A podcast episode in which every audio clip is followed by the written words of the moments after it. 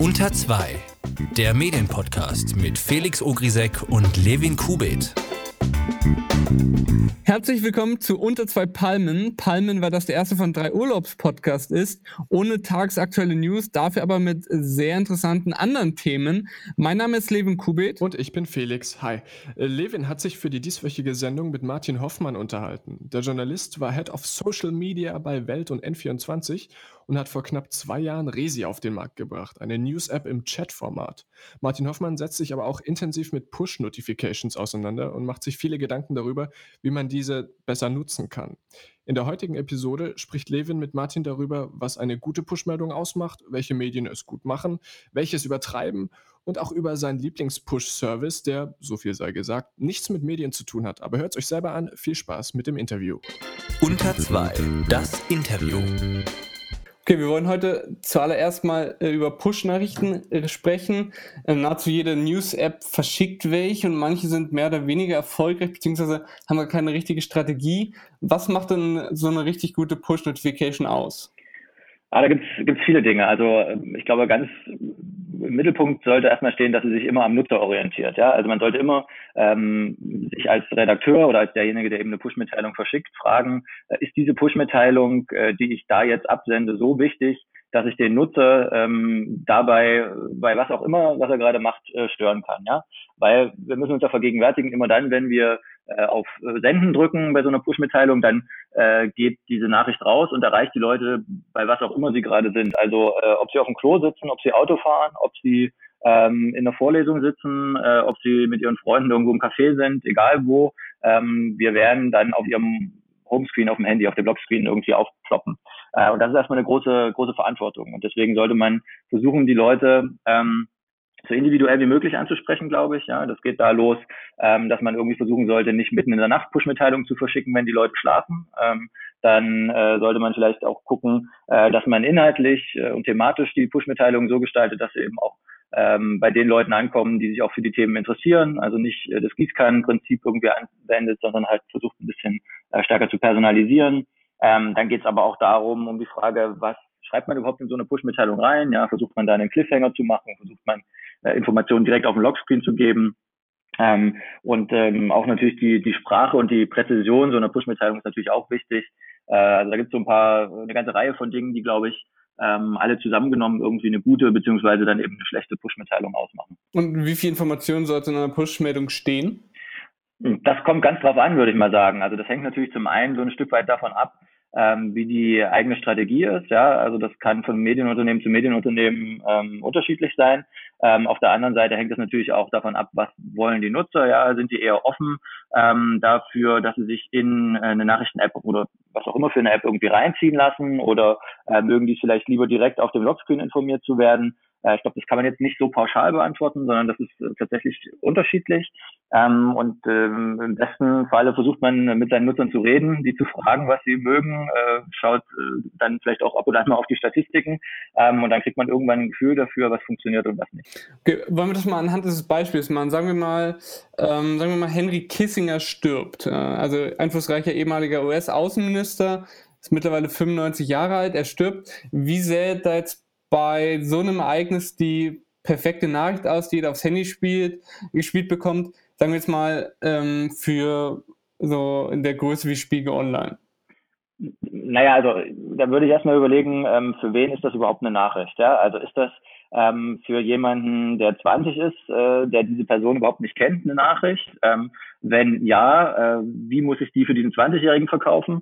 Und wie muss ich sie vielleicht für einen 65-Jährigen verkaufen, der irgendwie Kissinger noch kennt und weiß, was der geleistet hat? Also da geht's schon mal los. Ja? Im Zweifel muss ich dann eben versuchen, verschiedene Push-Mitteilungen zu verschicken an die einzelnen Nutzergruppen und nicht Push-Mitteilungen, die für alle identisch sind. Dann müsste ich mir vielleicht auch überlegen, in welchem Moment setze ich diese Push-Mitteilung ab? Also macht es tatsächlich Sinn, wenn über eine Nachrichtenagentur die Erstmeldung im Prinzip reinkommt und ich noch nicht mehr gemacht habe, als in meinem Content-Management-System im Prinzip einen Artikel anzulegen, wo die Headline irgendwie drin steht, Henry Kissinger ist tot, da eine Push-Mitteilung schon zu verschicken, weil da ja vielleicht im Zweifel noch nicht drin steht, woran er gestorben ist. Ja?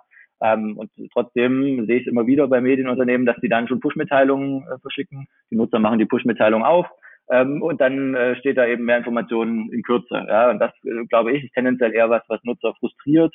Und deswegen kann man da auch mal drüber diskutieren, ob diese Geschwindigkeit tatsächlich so ein relevanter Faktor ist oder ob es nicht eher darum geht, auf den richtigen Moment, den richtigen Informationsstand irgendwie abzuwarten und dann vielleicht erst eine Push-Mitteilung zu verschicken. Und ja. Und was kann man alles bei Push-Mitteilungen falsch machen? Oh, jede Menge. Also das geht natürlich los bei der Frequenz. Ja? Also wie viele Push-Mitteilungen verschicke ich?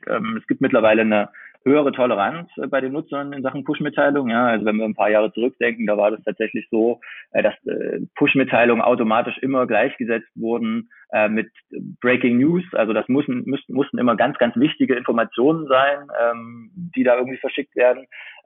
Inzwischen gibt es da eine gewisse Gewöhnung auch bei den Nutzern, auch durch die Messenger, die ja permanent irgendwie auch Push-Mitteilungen schicken, also Facebook Messenger oder WhatsApp. Dadurch haben Nutzer eine höhere Toleranz entwickelt, was das angeht, und lassen es auch eher zu, dass man ihnen vielleicht mal andere Dinge pusht, also irgendwie zum Beispiel Longreads oder Analysen oder Hintergrundstücke oder vielleicht auch Informationen in eigener Sache. Aber das hängt, wie gesagt, immer ganz, ganz individuell vom jeweiligen Nutzer ab. Da hat jeder auch eine andere Schmerzgrenze, ja, also wie viel Push ist zu viel. Ich habe da eine relativ hohe Schmerztoleranz, glaube ich. Andere haben, glaube ich, eine deutlich niedrigere Schmerztoleranz. Genau das muss man letztendlich irgendwie versuchen zu identifizieren und dann eben sich eine Strategie zu überlegen, wie man das möglichst gut machen kann. Wenn jetzt mal eine Nachricht, die man gepusht hat, nicht stimmt, also irgendeine falsche Information vorlag, was sollte man dann als Medienhaus machen? Das kommt so ein bisschen drauf an. Also wenn wir jetzt zum Beispiel über Rechtschreibfehler in Push-Mitteilungen reden, da bin ich eher so der Meinung, okay, da muss man nicht unbedingt nochmal eine extra Push-Mitteilung verschicken, um dann sagen, oh sorry, wir hatten dann das Fehler, ja. Wenn es jetzt um grobe inhaltliche Fehler geht, dann gibt es eigentlich letztendlich zwei Möglichkeiten. Das eine ist, man kann dann nochmal eine Push-Mitteilung verschicken an im Prinzip alle Nutzer, ja, die diese Push-Mitteilung vorher bekommen haben, und kann halt sagen, unsere vorhergehende Mitteilung war falsch, richtig ist das, XYZ. Es gibt mittlerweile aber auch so Self-Updating-Pushes, das heißt, man kann im Prinzip alte Push-Mitteilungen überschreiben, ja, das heißt, dann würden diese Push-Mitteilungen auch automatisch korrigiert werden und der Nutzer würde keine zwei Push-Mitteilungen mehr sehen auf seinem Handy, sondern bloß noch eine, nämlich die richtige. Da müsste man wiederum aber vielleicht noch die Leute identifizieren, die den Push schon geöffnet haben, ja, vorher, und die dann eben nochmal separat anpushen. Also da merkt man schon, da wird es technologisch relativ schnell, auch relativ komplex. Ich glaube, wichtig ist für Medien generell, dass ihnen bewusst ist, dass sie einfach mit diesen Erstinformationen, die sie da rausballern, dass sie da auch eine gewisse Verantwortung einfach haben und dass das auch was ist, wo natürlich ganz, ganz schnell auch Vertrauen zerstört werden kann in Medien. Ja, ich erinnere an diese Geschichte, das Bundesverfassungsgericht urteilt zum NPD-Verbot, als irgendwie auch große deutsche Medienhäuser gepusht haben, oder zuerst das falsche Urteil gepusht haben, im Prinzip das Gegenteil von dem gepusht haben, was das Verfassungsgericht dann geurteilt hat. Und sowas ist natürlich, wenn wir über eine Vertrauenskrise im Journalismus reden, tatsächlich ziemlich kontraproduktiv, wenn dann so einfache handwerkliche Fehler gemacht werden. Diese Funktion, dass die Medien dann Push-Nachrichten im Nachhinein noch ändern können, nutzen ja relativ wenige, oder?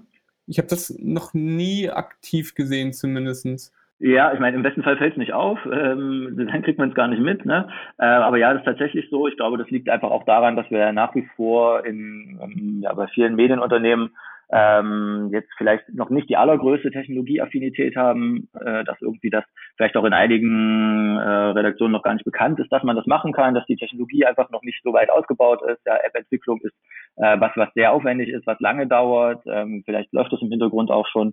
Aber ich glaube grundsätzlich, dass das erstmal eine gute Möglichkeit ist, um da eben auch so ein bisschen einfach was zu machen, was im aktiven Fall, also wenn man einen Fehler gemacht hat, dann auch dazu beiträgt, dass eben dann nicht die Leute quasi mit zwei einzelnen Push-Mitteilungen, nämlich der Falschmeldung und der Korrektur, dann noch aufs Auge gedrückt kriegen, oh sorry, wir haben da irgendwie einen großen Fehler gemacht. Das macht man ja, wenn man einen Text schreibt, ja, irgendwie im Netz und den publiziert, dann korrigiert man ja den Fehler auch, und die Leute, die dann später draufkommen, die sehen dann eben die richtige Version des Textes und nicht mehr die falsche Version. Jetzt mal ganz allgemein mit Blick auf die Push-Notifications, wer macht das gut und wer macht das eher schlecht? Das ist wirklich schwer zu sagen. Also ich glaube, Und wenn man sich jetzt die Masse an Push-Mitteilungen anschaut, die verschickt wird, ist sicherlich Focus Online der Player auf dem deutschen Markt, der mit die meisten Push-Mitteilungen verschickt, auch da sehr oft sehr schnell ist. Ja, also die ersten Informationen sind sehr oft da. Allerdings liegen die auch relativ häufig daneben. Das heißt, wenn man da eine Push-Mitteilung kriegt, dann muss man immer sich nochmal fragen, okay, stimmt das jetzt so wirklich? Oder kommt dann vielleicht in 10 Minuten irgendwie die Korrektur, dass es dann irgendwie doch vielleicht ein bisschen anders ist? Dann so am anderen Ende der Fahnenstange würde ich dann vielleicht mal so die Tagesschau einordnen, die eher zurückhaltender mit den Push-Mitteilungen umgeht, was aber vielleicht für das Klientel, was die Tagesschau-App nutzt, auch gar nicht so doof ist, das irgendwie zu machen. Also ich glaube, es kommt immer ganz, ganz stark tatsächlich drauf an, wie sind die jeweiligen Nutzer, welche Erwartungen haben die an das jeweilige Produkt, an die jeweilige App, und sich dann eben darauf irgendwie einzulassen. Was man grundsätzlich sagen kann, ist, dass aus meiner Sicht eigentlich die wenigsten deutschen Medienhäuser schon genug aus diesen interaktiven Möglichkeiten machen, die einem mittlerweile auch Android oder iOS bieten. Ja, also da reden wir ja mittlerweile über Videos, die in Push-Mitteilungen abgespielt werden können, über Fotos, die irgendwie in Push-Mitteilungen sein können, über integrierte Votings, über weiterführende Links. Also man kann mittlerweile unfassbar viel, technologisch zumindest, machen in den Push-Mitteilungen. Man sieht es aber in den seltensten Fällen. Und ich glaube schon, dass da noch ein echter Hebel ist für Medien, was zu machen, weil natürlich Push-Mitteilungen auch ein Riesenhebel sind, um die Retention zu steigern, also sprich Nutzer dazu zu kriegen, dass sie immer wieder in die App reingehen, wenn man es gut macht, oder eben dann auch dafür zu sorgen, dass die Leute die App eben häufiger öffnen. Mein Lieblingsbeispiel ist eigentlich gar kein Medienbeispiel für eine Push-Nachricht, sondern das ist tatsächlich die Runtastic-App, die mir irgendwie das eine Mal eine Push-Mitteilung geschickt hat, nachdem ich vom Joggen irgendwie nach Hause gekommen bin, mich mit Vornamen ansprach und sagte, ey Martin, du bist gerade vom Laufen heim, hier sind irgendwie 10 Tipps, wie du jetzt am besten wieder runterkommst oder so. Ja? Also wirklich in genau der Situation, in der ich diese Information gebraucht habe, eine personalisierte Ansprache mit meinem Namen und das Ganze irgendwie auch noch garniert mit einem Bild und mit einem Inhalt, der mich auch noch interessiert hat, zu verschicken. Das ist eigentlich so das, wo man, glaube ich, als Medienunternehmen eigentlich hin. Okay, du hast vorhin schon die Häufigkeit angesprochen. Jetzt nehmen wir doch mal die Höhlenrettung in Thailand her. Da wurde nicht nur überdimensional viel darüber berichtet, sondern auch außerordentlich viel dazu gepusht. Das ist ein bisschen aus dem Ruder gelaufen, oder? Auch da kommt so ein bisschen auf die Erwartungshaltung der Nutzer an. Ich finde es zum Beispiel total spannend, sich Gedanken zu machen, wie müsste eigentlich ein Live-Ticker auf dem Lockscreen aussehen? Ja, also wenn wir darüber reden, die Nachrichtenvermittlung funktioniert, dann kennen wir ja alle dieses Tool des Live-Tickers, das ist irgendwie geübt, und das kennen die meisten Nutzer auch da draußen, aber immer mehr Informationskonsum findet ja auf dem Lockscreen statt. Ja, der Lockscreen ist ja so ein bisschen was, wie vielleicht mal der Facebook-Newsfeed war, wo einfach im Prinzip chronologisch angeordnet einzelne Informationen einlaufen.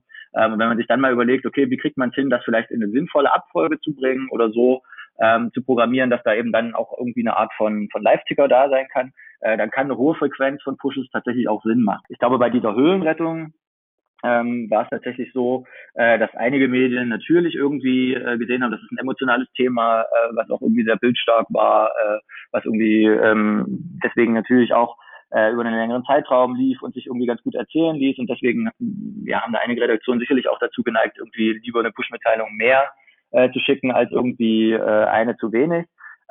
Jetzt so von außen lässt sich aber natürlich auch immer so ein bisschen schwierig einschätzen, wie das am Ende funktioniert hat. Ja? Also war das tatsächlich dann so, dass die Nutzer dieser News-Apps dann reihenweise die App deinstalliert haben? Oder war es vielleicht doch so, dass die gesagt haben, ich finde das ganz spannend und ich finde das eigentlich ganz gut, wenn ich so quasi in Echtzeit informiert werde über die Push-Mitteilung?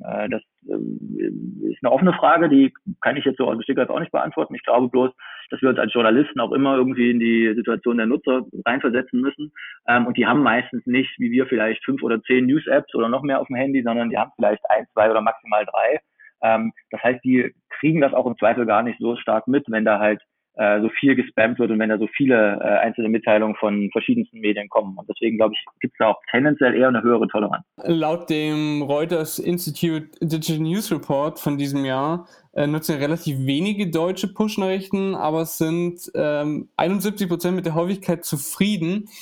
Was würdest du jetzt da nochmal so abschließend sagen? Was ist dein Eindruck? Wird eher zu viel gepusht oder zu wenig mit dem aktuellen Stand der Technik?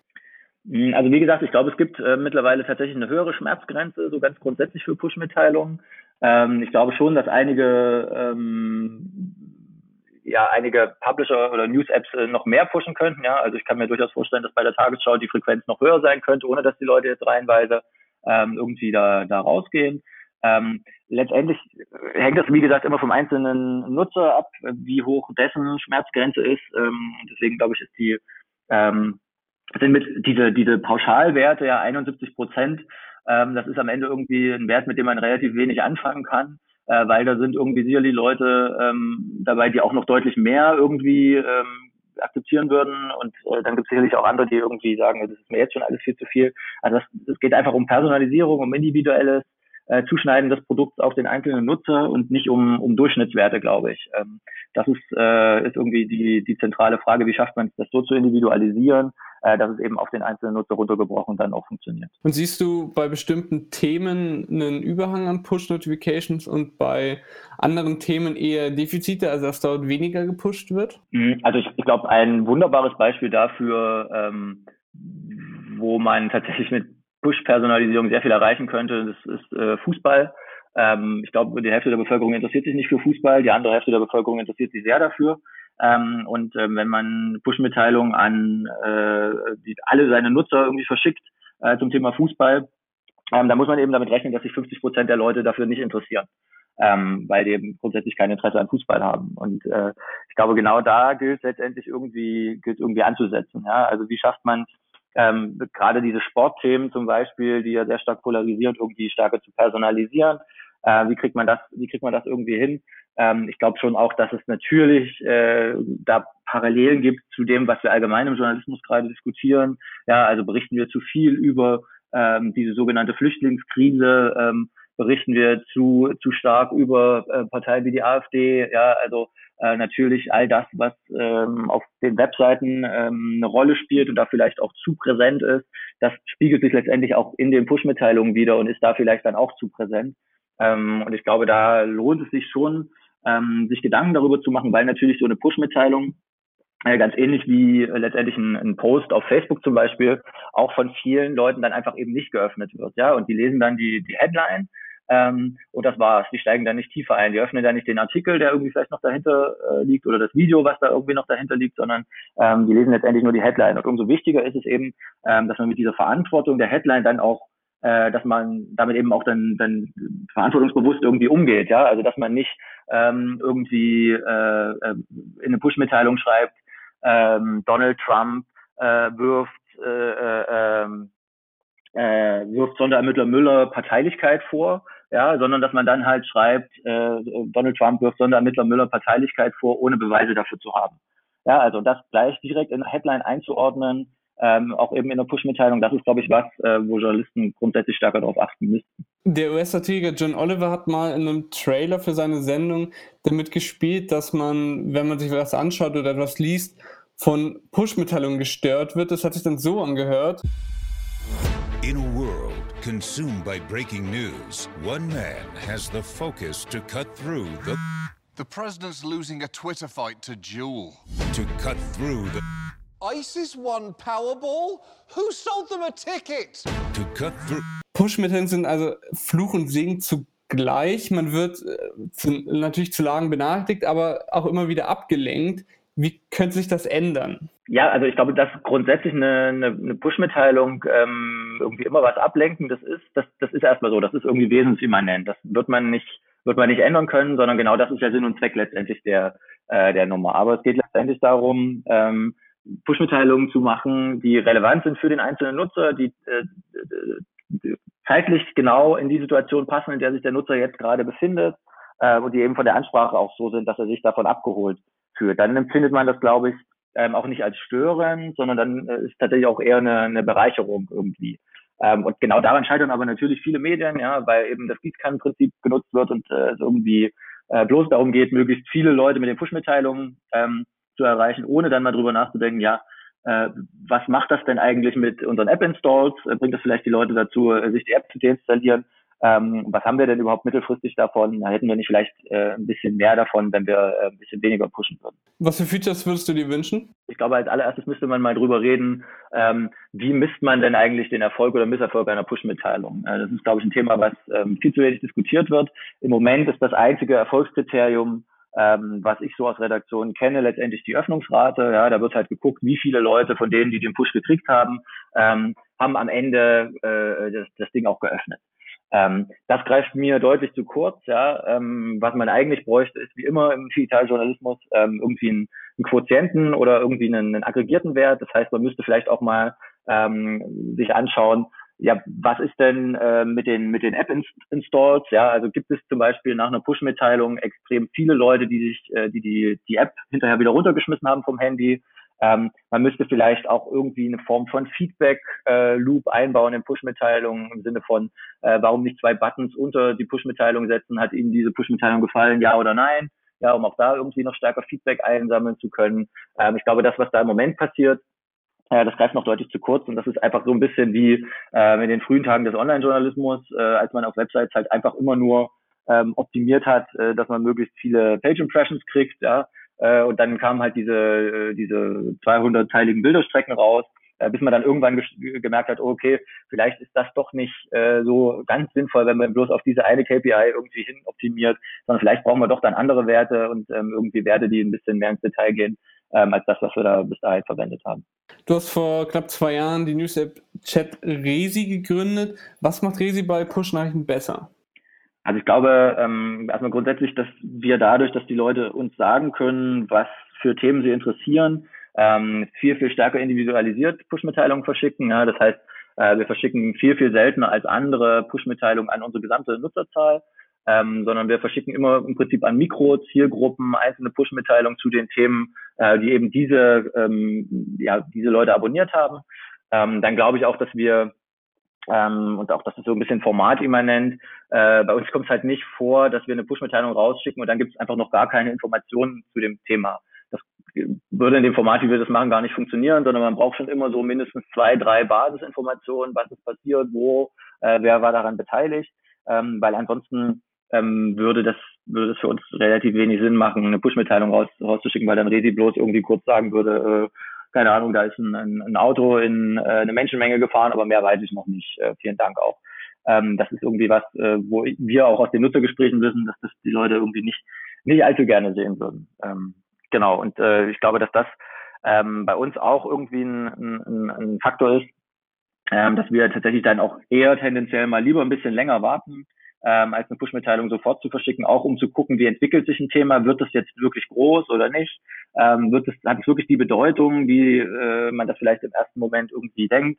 Ja, gutes Beispiel für mich war jetzt am Wochenende wieder die Geschichte am Münchner Flughafen, wo diverse Medien gepusht haben, Terminal 2 am Münchner Flughafen wird geräumt, was erstmal nach einer, in Zeiten wie diesen natürlich irgendwie vielleicht nach einer Terrorlage klingt, wo dann sich aber relativ schnell natürlich irgendwie auch rausstellt, okay, da ist halt eine Frau aus Versehen durch den Sicherheitscheck gegangen und das ist alles irgendwie halb so wild. Das sind dann so Situationen, wo wir halt eher nochmal ein bisschen länger warten und gucken, okay, was ist da tatsächlich passiert, um dann halt zu entscheiden, okay, ist das jetzt so wichtig, dass wir das wirklich an alle unsere Nutzer pushen müssen oder reicht das eben vielleicht, wenn wir das an Leute pushen, die sich irgendwie für das Thema München interessieren und für das Thema Luftfahrt. Und genau das haben wir dann letztendlich auch gemacht. Also wir haben das nicht als so wichtig eingeschätzt, dass es irgendwie so eine große Relevanz hat, dass es alle unsere Nutzer irgendwie wissen müssen im ersten Moment. Unter 2, das Interview. Das war der erste Teil des Interviews. Vielen Dank nochmal an Martin für das Gespräch. Nächste Woche kommt dann der zweite Teil. Dort unterhalte ich mich mit Martin Hoffmann über sein New-Startup Resi. Das war's aber für diese Woche. Wenn es euch gefallen hat, dann lasst uns ein Feedback da. Wenn es euch nicht gefallen hat, lasst uns bitte erst recht ein Feedback da. Das könnt ihr ganz einfach per Mail tun an unter2podcast@gmail.com oder über soziale Netzwerke eurer Wahl. Bis dahin, schöne Woche. Ciao.